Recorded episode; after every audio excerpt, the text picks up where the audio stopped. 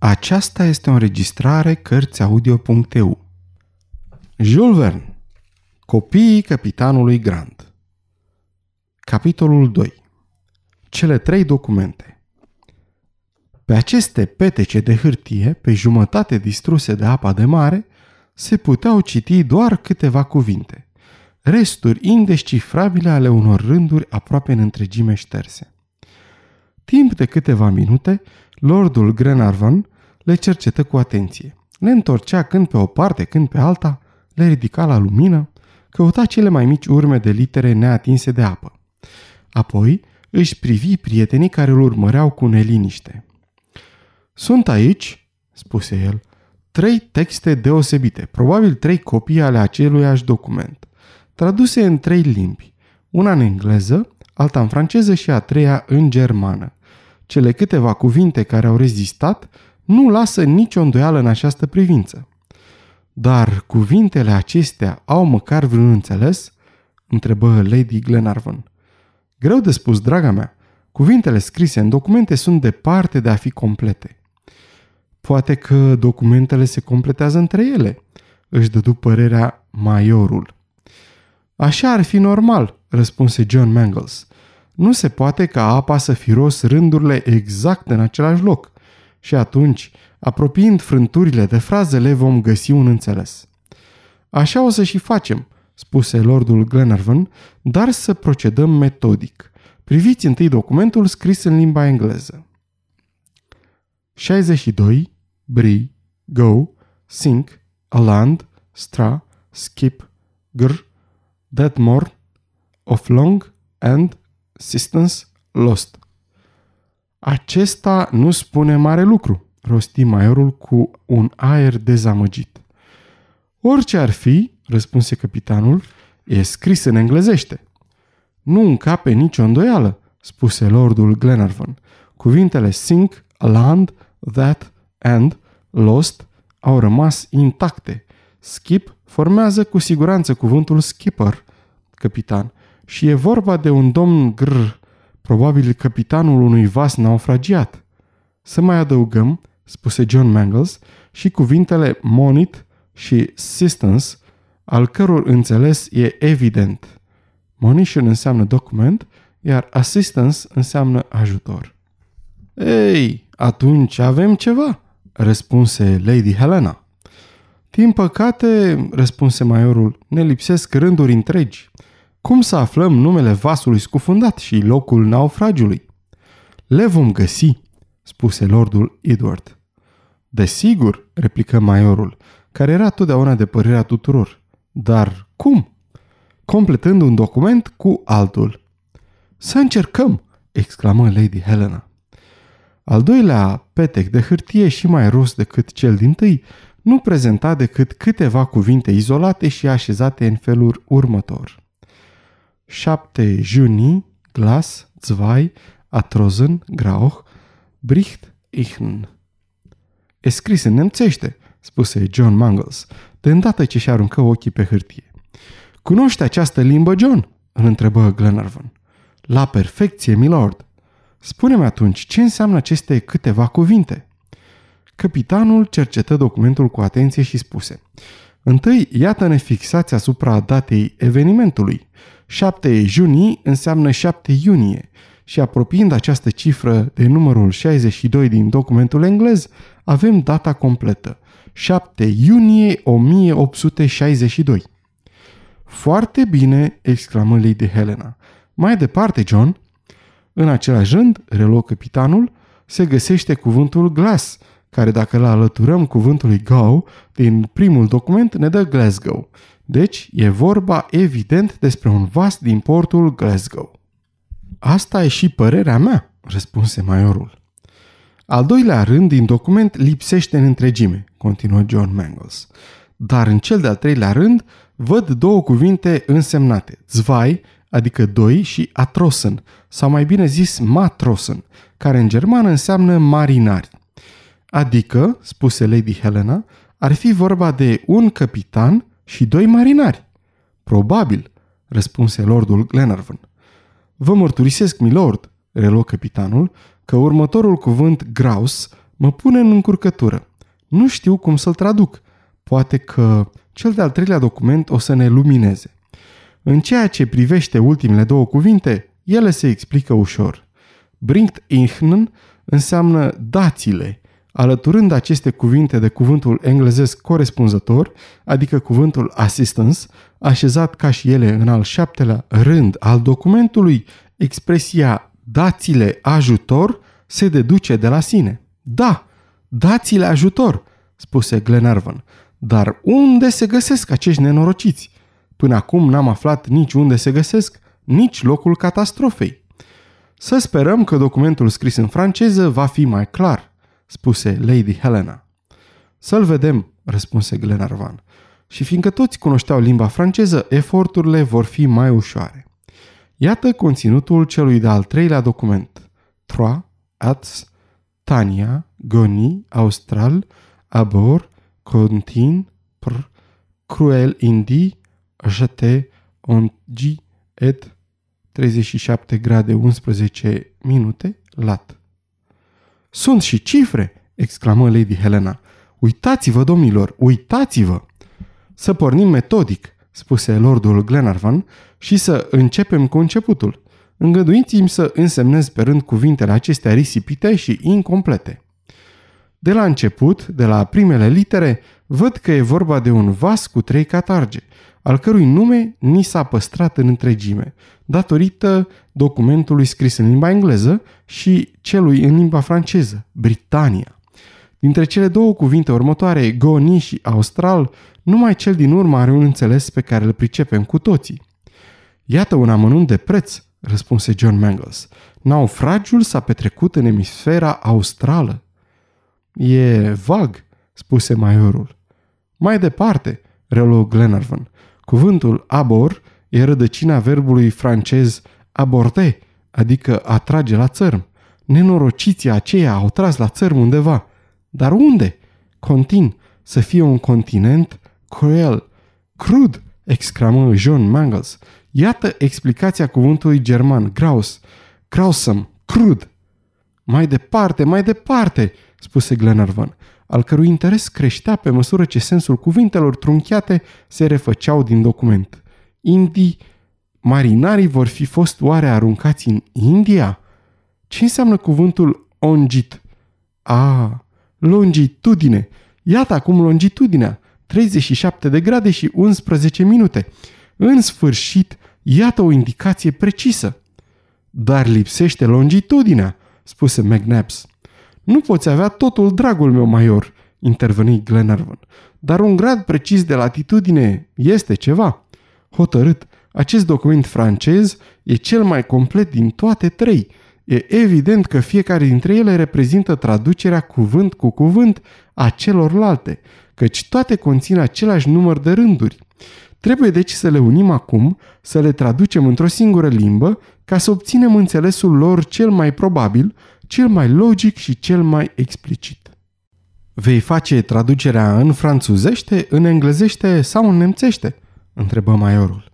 În franceză, răspunse Glenarvan, pentru că cea mai mare parte din datele importante s-au păstrat în această limbă. Milord are dreptate, spuse John Mangles. În plus, limba ne este cunoscută. Ne-am înțeles. Am să reconstitui documentul adunând resturile de cuvinte și frânturile de fraze, respectând intervalele care le despart, completând pe acele al căror sens este sigur, le vom compara și apoi vom judeca. Glenarvan puse mâna pe toc și câteva clipe mai târziu le arătă prietenilor o hârtie pe care erau scrise rândurile următoare. 7 iunie 1862 Tricatargul Britannia, Glasgow, scufundat, Goni, Austral, spre uscat, doi marinari, capitanul Gr, Abor, Contin, Pâr, Crud, Indi, aruncat acest document, longitudine și 37 grade 11 minute latitudine, dați-le ajutor pierduți. În clipa aceea, un marinar îl anunță pe capitan că Duncan intră în golful Clyde și îl întrebă ce ordine are de dat. Ce aveți de gând să facem?" îl întrebă John Mangles pe lordul Glenarvan. Să ajungem cât mai repede la Dumbarton, John. Pe urmă, în timp ce Lady Helena se va întoarce la Malcolm Castle, mă voi duce la Londra să predau amiralității documentul. John Mangles dădu ordine în consecință și marinarul le transmise secundului. Prieteni, spuse Glenarvan, acum să ne continuăm cercetările. Suntem pe urma unei mari catastrofe. Viața câtorva oameni depinde de iscusința noastră. Să ne punem deci mintea la contribuție și să găsim cheia enigmei. Suntem gata, scumpul meu Edward, răspunse Lady Helena. Mai întâi, reluă Glenarvan, trebuie să ținem seama de trei lucruri, bine precizate în acest document. 1. Faptele pe care le cunoaștem. 2. Acelea pe care le putem presupune. 3. Acelea pe care nu le știm. Ce știm? Știm că la 7 iunie 1862 vasul Britannia din Glasgow s-a scufundat, că doi marinari și capitanul au aruncat documentul în mare la 37 de grade 11 minute latitudine și că cer ajutor. Perfect, replică maiorul. Ce putem presupune? Reluă Glenarvan. Întâi, că naufragiul a avut loc în mările australe și imediat după aceasta vă atrag atenția asupra cuvântului Gonia. Nu indică oare numele unei țări? Patagonia! strigă Lady Helena. Fără îndoială, dar e străbătută Patagonia de paralela 37 de grade? întrebă maiorul. E ușor de verificat, răspunse John Mangles, desfășurând pe masă harta Americii de Sud. Așa e, Patagonia este atinsă tocmai de paralela 37 de grade, care taie Araucania, străbate Pampasul pe la nordul ținuturilor patagoneze și se pierde în Atlantic. Bine, să ne continuăm deducțiile. Cei doi marinari și capitanul abor... abordează unde? Contin... Continentul, înțelegeți? Un continent și nu o insulă. Ce se întâmplă cu ei? Aveți aici două litere providențiale, PR, care vă lămuresc asupra soartei lor. Nefericiții sunt prinși sau prizonieri. De către cine? De către niște indieni cruzi. V-ați convins? Cuvintele nu umplu de la sine spațiile goale. Documentul nu se limpezește în fața ochilor dumneavoastră. Mintea nu vi se luminează. Glenarvan vorbea cu multă convingere. În ochii lui se citea o încredere desăvârșită. Înflăcărarea lui se transmitea ascultătorilor. Toți strigară într-un singur glas. Sigur, sigur! Lordul Edward continuă după o clipă. Toate aceste presupuneri îmi par foarte plauzibile. După mine, catastrofa a avut loc pe coastele Patagoniei. De altminteri, voi întreba la Glasgow care era destinația Britaniei și vom ști dacă vasul a putut fi târât în aceste ținuturi. A, nu avem nevoie să căutăm atât de departe, răspunse John Mangles. Am aici colecția Mercantile and Shipping Gazette, care ne va furniza indicații precise. Să o vedem, să o vedem, spuse Lady Glenarvan. John Mangles luă un teanc de ziare din anul 1862 și începu să le răsfoiască grăbit. Cercetările lui nu durară mult și în curând citi tare cu satisfacție. 30 mai 1862 Peru, Calao, cu o încărcătură pentru Glasgow, Britania, capitanul Grant. Grant! strigă lordul Glenarvan îndrăznețul scoțian care a voit să întemeieze noua Scoție în mările Pacificului. Da, răspunse John Mangles, acela care în 1861 s-a îmbarcat la Glasgow pe Britania și despre care nu s-a mai primit nicio știre. Nu încape îndoială, spuse Glenarvan.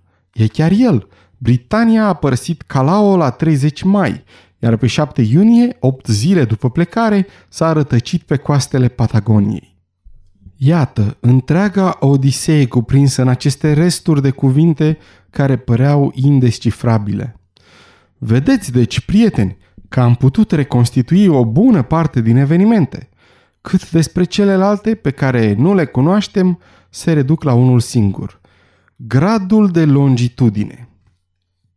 E inutil, răspunse John Mangles, pentru că țara ne este cunoscută. Numai așa, știind doar latitudinea și mi-aș lua însărcinarea să mă duc de-a dreptul la locul naufragiului. Atunci, știm totul? Întrebă Lady Helena. Totul, draga mea. Spațiile albe pe care marea le-a lăsat între cuvintele din document le voi umple fără greutate, ca și cum mi-ar dicta capitanul Grant. Lordul Glenarvan puse iar mâna pe toc și redactă fără ezitare rândurile următoare. La 7 iunie 1862, tricatargul Britania din Glasgow s-a scufundat lângă coastele Patagoniei în emisfera australă. Îndreptându-se spre uscat, doi marinari și capitanul Grant vor încerca să abordeze continentul unde vor fi prizonierii unor indieni cruzi. Ei au aruncat acest document la grade longitudine și 37 de grade 11 minute latitudine. Dați-le ajutor sau sunt pierduți. Ei bine, dragă Edward, spuse Lady Helena, dacă acești nefericiți își vor revedea patria, ție ți-o vor datora. Și o vor revedea, spuse Glenarvan. Documentul e prea explicit, prea clar, prea precis pentru ca Anglia să nu vină în ajutorul a trei din fiii săi, părăsiți pe un țărm pustiu. Ceea ce a făcut pentru Franklin și atâția alții, o va face astăzi pentru naufragiații de pe Britania. Dar nenorociții aceștia au desigur o familie care îi plânge, spuse Lady Helena.